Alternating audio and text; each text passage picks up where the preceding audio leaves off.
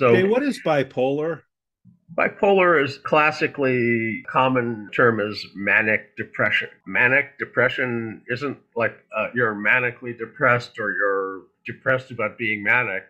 Uh, this is flip flopping, unstable regulation, and you bounce back and forth between wild levels of activity where you've got out of control levels of energy, manic and hypomanic behaviors, high mood.